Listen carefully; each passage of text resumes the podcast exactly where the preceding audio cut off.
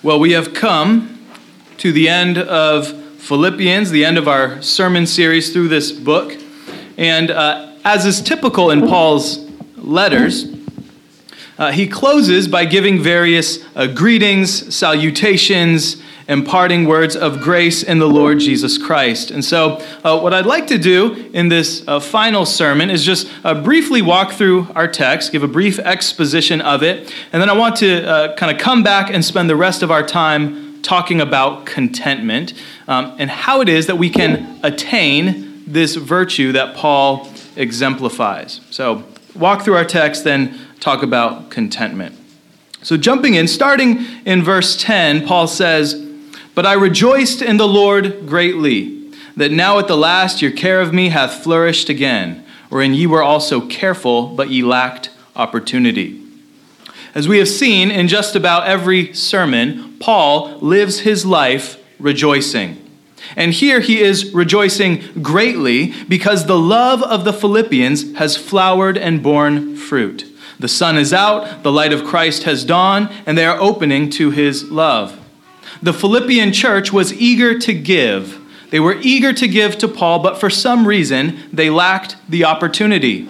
It might have been the distance, it might have been the lack of a messenger, the lack of funds, or some other obstacle. But whatever it was, that obstacle has been cleared, and they can now make good on their generous intentions. Notice the logic of Paul's joy. Why is Paul rejoicing?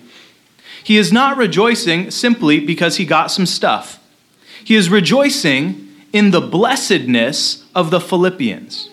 He's rejoicing in the Philippians receiving a gift from their generosity from the Lord. Paul has so internalized what Jesus said that it is more blessed to give than to receive, that his joy is increased by their joy. This is kind of like Paul saying, uh, I'm really happy because you're really happy. And it's more happy to be the giver than the receiver, and I want that happiness for you. As we have already seen in this letter, Paul values people far more than possessions. The reason why Paul could be indestructibly joyful is because he was in tune with reality. Paul knew the real and actual value of things. He knew what was going to last for eternity, and he knew what was going to fade away. People are forever, possessions are not. As he says in 1 Timothy 6 7, we brought nothing into this world, and it is certain we can carry nothing out. The only thing that you can bring with you is other people. The only treasure you can store up here is heavenly treasure. And Jesus says, if you want to be rich, that's good. Be rich toward God. Luke 12, 21. Paul knew that the Philippians were being rich toward God in their generosity to him. And that is what makes Paul rejoice greatly in the Lord. Moving to verse 11, he says, Not that I speak in respect of want, for I have learned in whatsoever state I am therewith to be content. So here he continues to qualify the manner in which he received their gift. He's saying, you know, it's not like I'm sitting in prison depressed and dejected because I don't have all my books and things. He says, I can be content no matter what. He goes on in verses 12 and 13 to explain. He says, I know both how to be abased, I know how to abound.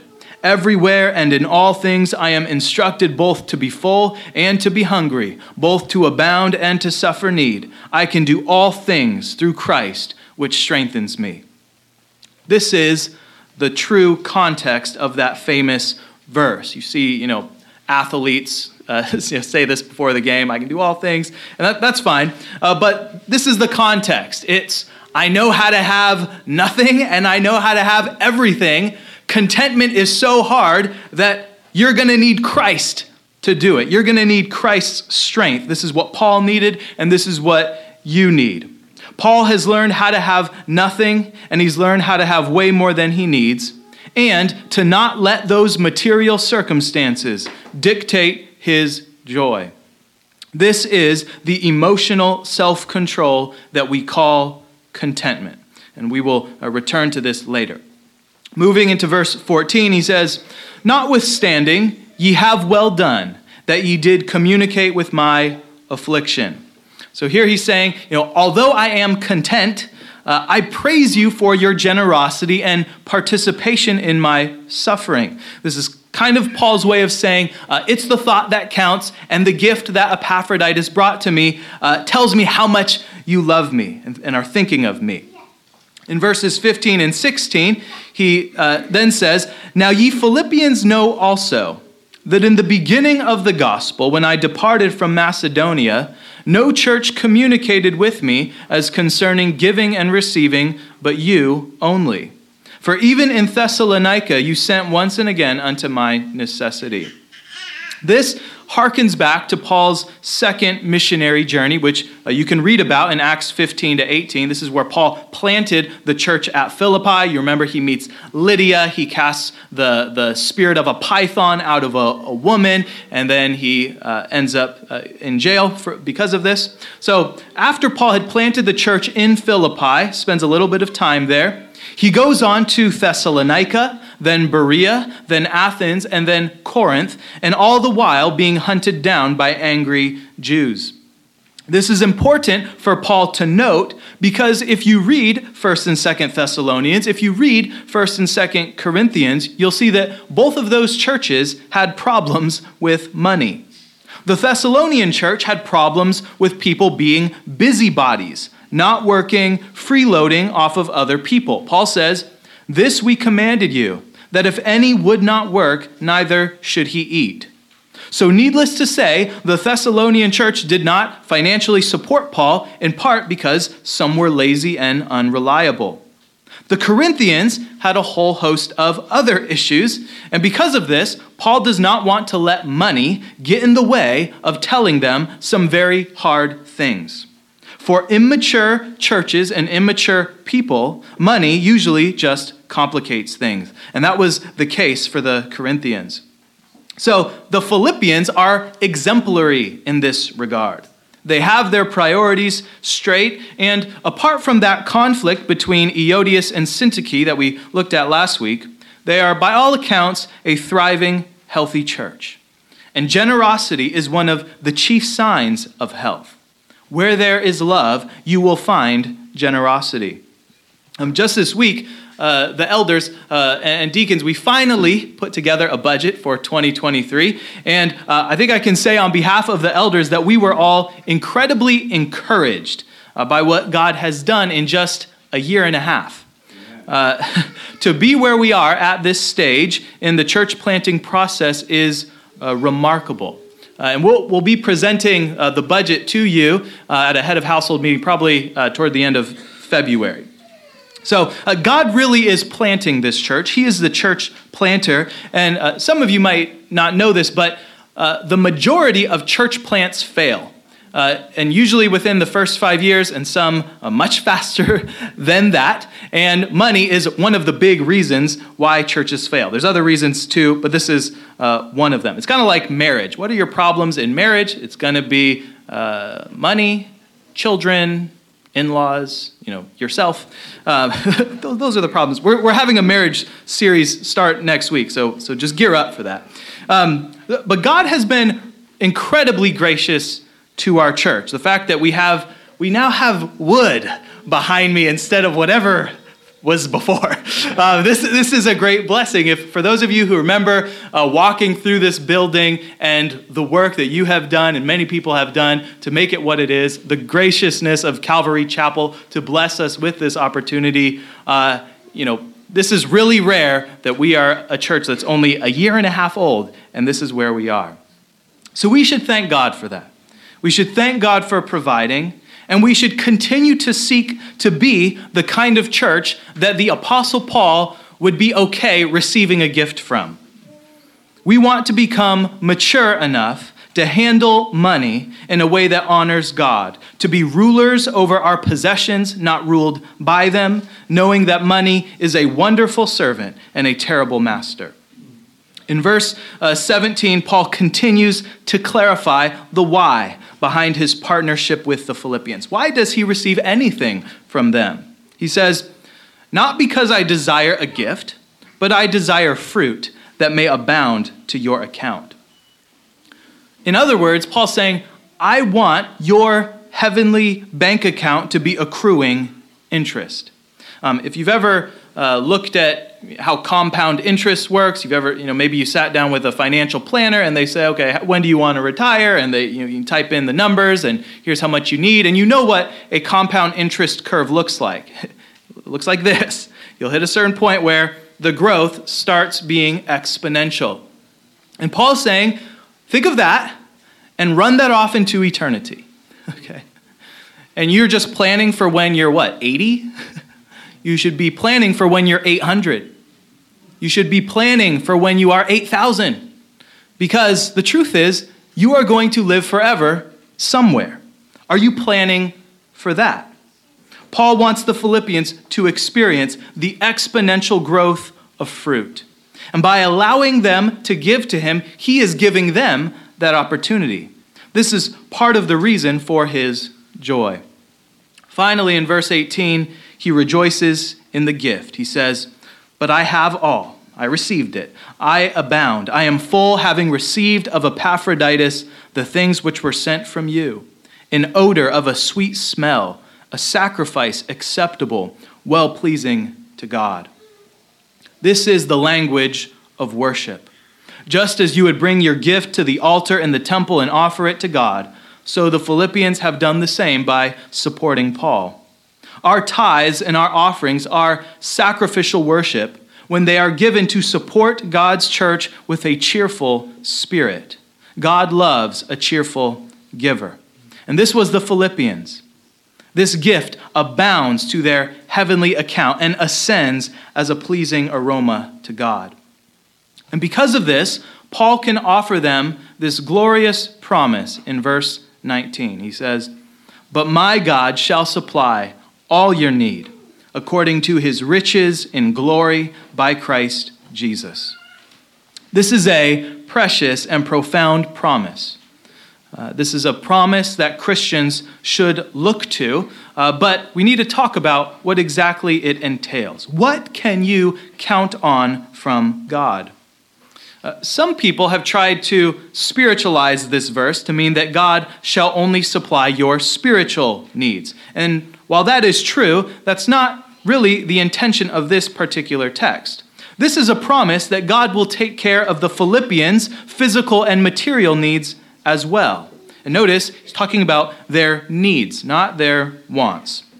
There are many other passages that prove this, and because there's been, uh, you know, prosperity evangelists on one side who want you to give so they can you know, have their private jet, and then you have kind of poverty theologians who want to say, you know, poverty is the only way to be righteous. We need to be careful to, to allow Scripture to say everything about money and us walk the path between these, uh, these different texts. So, um, Jesus says this He says in Luke 12, If you seek first the kingdom of God, all these things shall be added unto you.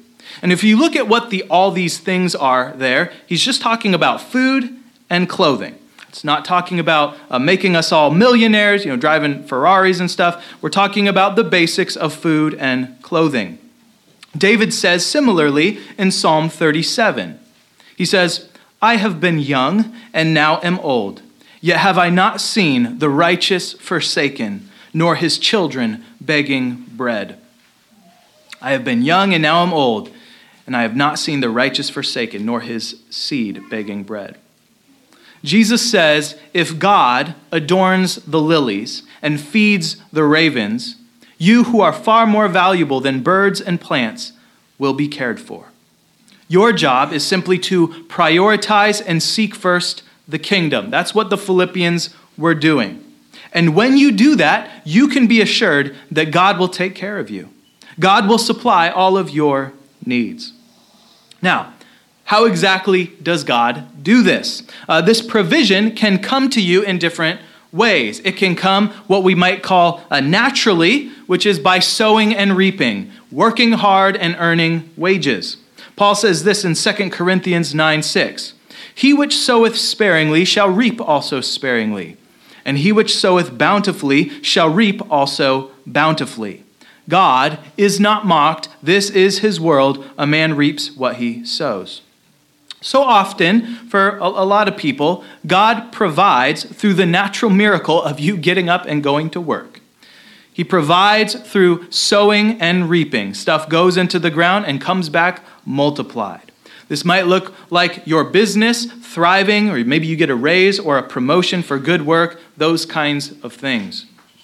Deuteronomy 8 18 puts it this way You shall remember the Lord your God, for it is he who gives you power to get wealth. God supplies you with the strength to work, and then he blesses your work and brings increase as you offer the first fruits to him. That is kind of the, the normal pattern of how God provides. But we also see in Scripture that God provides in what we would call kind of miraculous or supernatural ways. Um, examples of this would include Jesus feeding 5,000 people, well, actually, much more than that, with five loaves and two fish.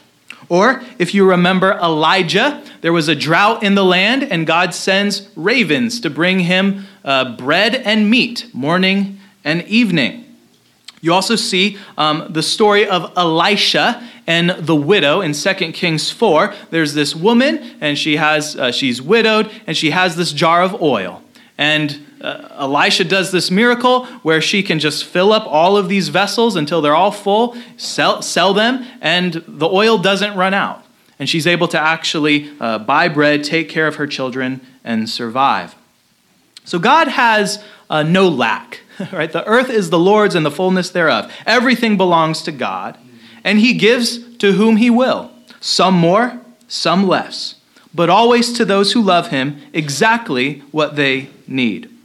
This is the promise for those who belong to God and who seek first his kingdom.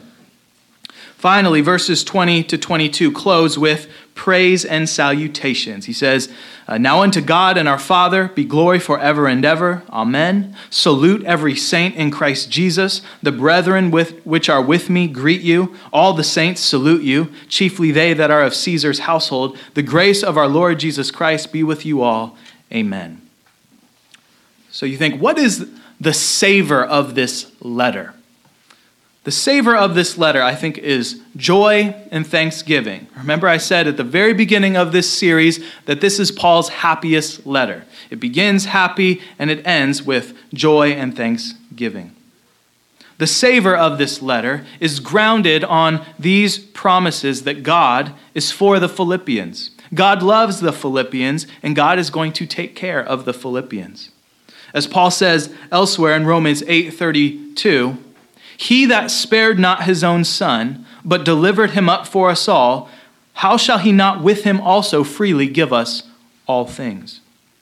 If God loves you enough to give himself, to give his beloved son, then you think he's not going to give you the bare necessities? That's crazy, Paul's saying.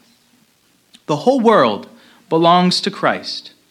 And if it belongs to Christ and you are in him, it belongs to you. We are inheritors of everything with Christ. And if we believe that promise, then we too can learn what Paul learned this supernatural gift of contentment. We too can learn how to abound and how to be abased and to rejoice through that whole uh, crazy roller coaster. So let's return to this question of contentment. So, how do we actually become content people? Uh, if we go back to verse 11, Paul says, I have learned in whatsoever state I am therewith to be content. So, the first thing I want to draw your attention to is that contentment is something that is learned.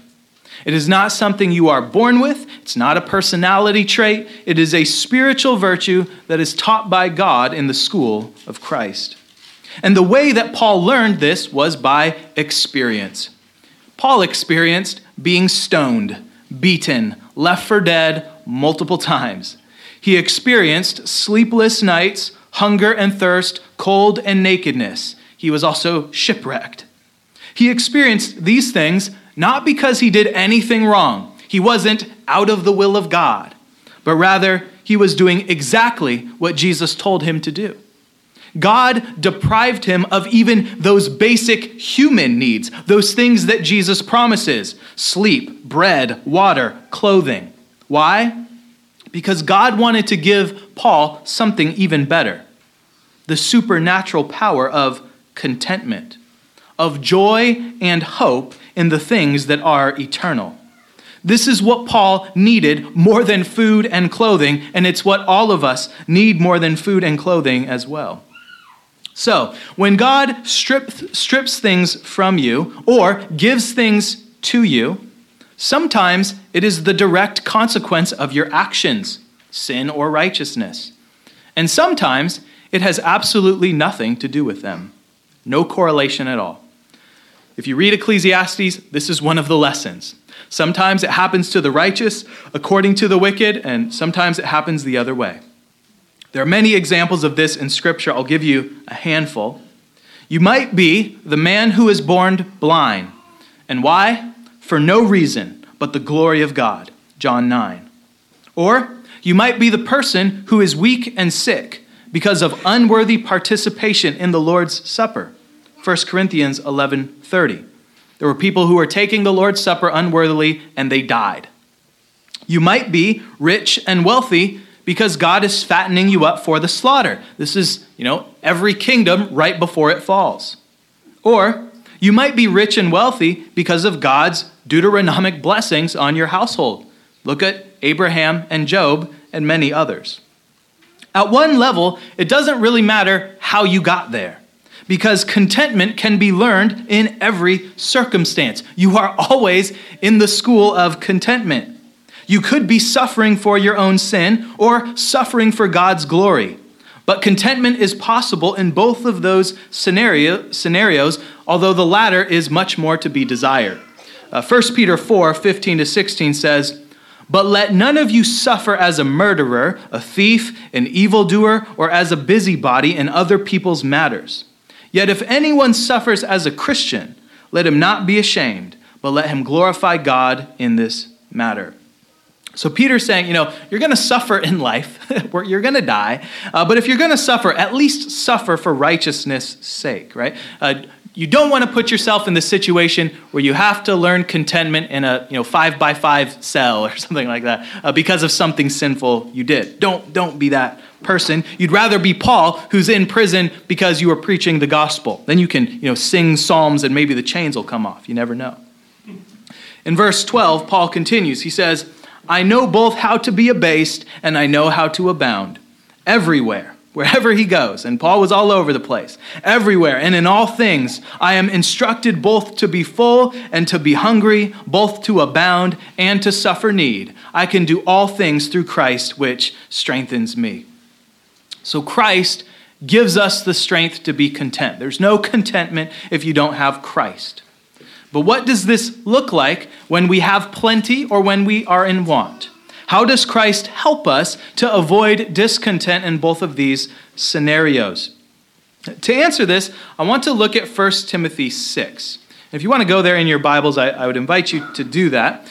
1 Timothy 6, uh, Paul gives us kind of an inside look at this secret of contentment. How does he do this? So he says in uh, 1 Timothy 6, starting in verse 6, and I'm going to uh, kind of bring all these texts together here. He says, Now godliness with contentment is great gain. For we brought nothing into this world, and it is certain we can carry nothing out. And having food and clothing, with these we shall be content. But those who desire to be rich fall into temptation and a snare, and into many foolish and harmful lusts, which drown men in destruction and perdition. For the love of money is a root of all kinds of evil, for which some have strayed from the faith in their greediness and pierced themselves through with many sorrows. Jumping to verse 17, he says, Command those who are rich in this present age not to be haughty nor to trust in uncertain riches, but in the living God, who gives us richly all things to enjoy. Let them do good, that they be rich in good works, ready to give, willing to share, storing up for themselves a good foundation for the time to come, that they may lay hold on eternal life. The first step to contentment after recognizing it's something that you must learn, is just to remember what God owes you. What does God owe you? What are the wages of sin? Death. What happens to those who are outside of Christ? Judgment. That is what every sinner is justly entitled to. Much of our discontent, you will realize, is us just thinking that God owes us something other than that. People walk around feeling like God owes them something. And so, if we would learn uh, contentment, we must start by humbling ourselves before the mighty hand of God. Because when we do this, we are able to see then that everything that we have is gift. And gratitude is the soil where contentment grows. It's the only place where contentment grows. So the second step is then to thank God for your food and your clothing. These are the two things that Jesus promises to give us if we seek first the kingdom. And having food and clothing, Paul says, with these we shall be content. So that's, that's the two steps. One, remember what you should uh, you should have from God, what He owes you, and then remember what you have, right? You have food and clothing. With these, we shall be content. In America, um, most of us have an abundance of these things. We have more food than we can eat, more clothes than we can wear, right? There are very few people in America who live kind of hand to mouth.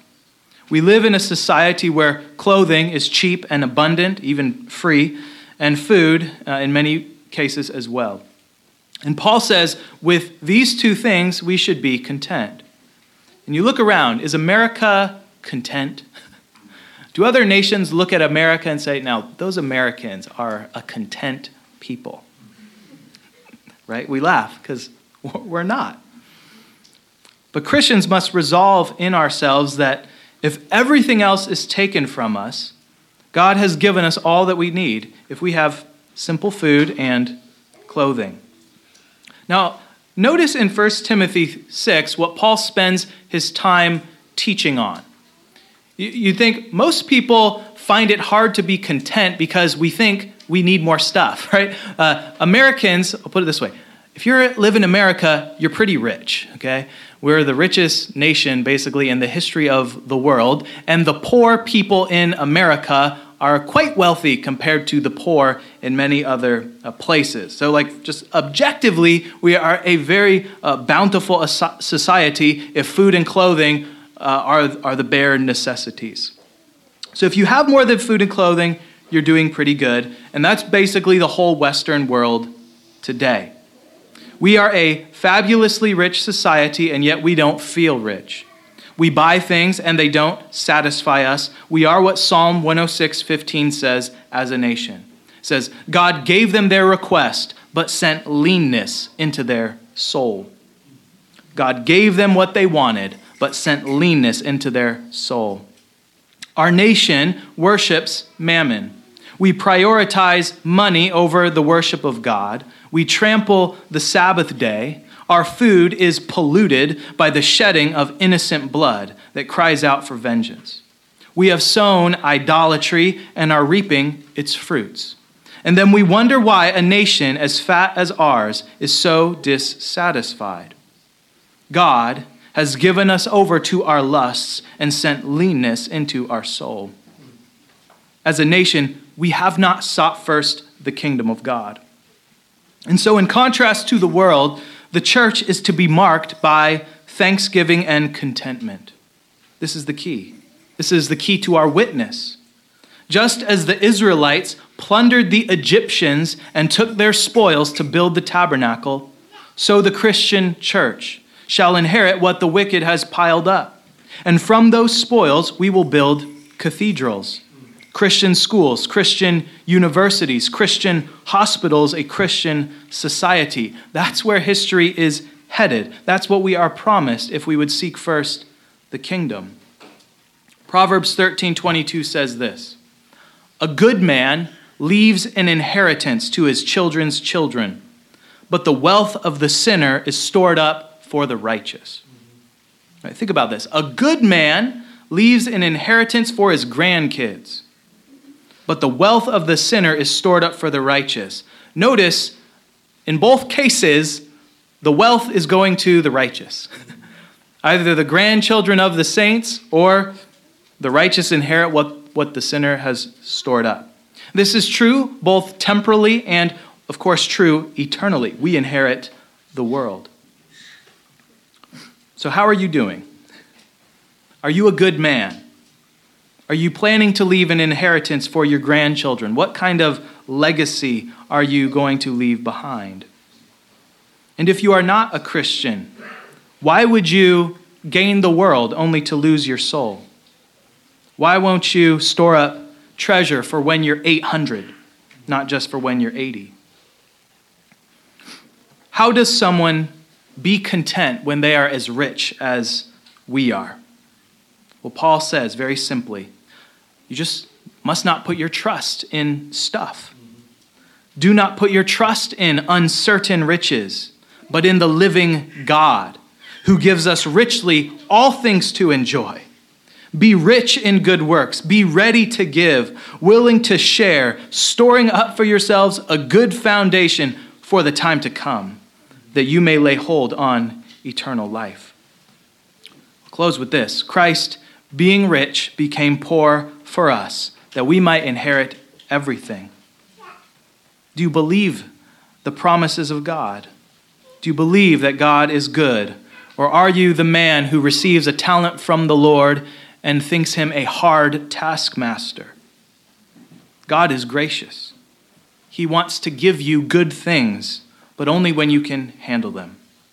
So do what he says. Seek first the kingdom, and my God shall supply all your needs according to his riches and glory by Christ Jesus. In the name of the Father, and the Son, and the Holy Spirit. Amen. Amen. Let me pray for us. Father, we confess that uh, we look very much just like the rest of the world at times. We are a envious and jealous and dissatisfied people. God, I ask that you would uh, give us a heart of thanksgiving. Open our eyes to see how kind you have been to us, how you make the rain to fall on the just and the unjust alike, how you are so patient and so kind, and that patience is meant to lead people to repentance. God, make us as a church to be a joyful, generous, contented people. Make us to stand out in this world that is wondering why is there leanness in my soul? God, make us able to minister unto them. We pray this in Jesus' name. Amen. Amen.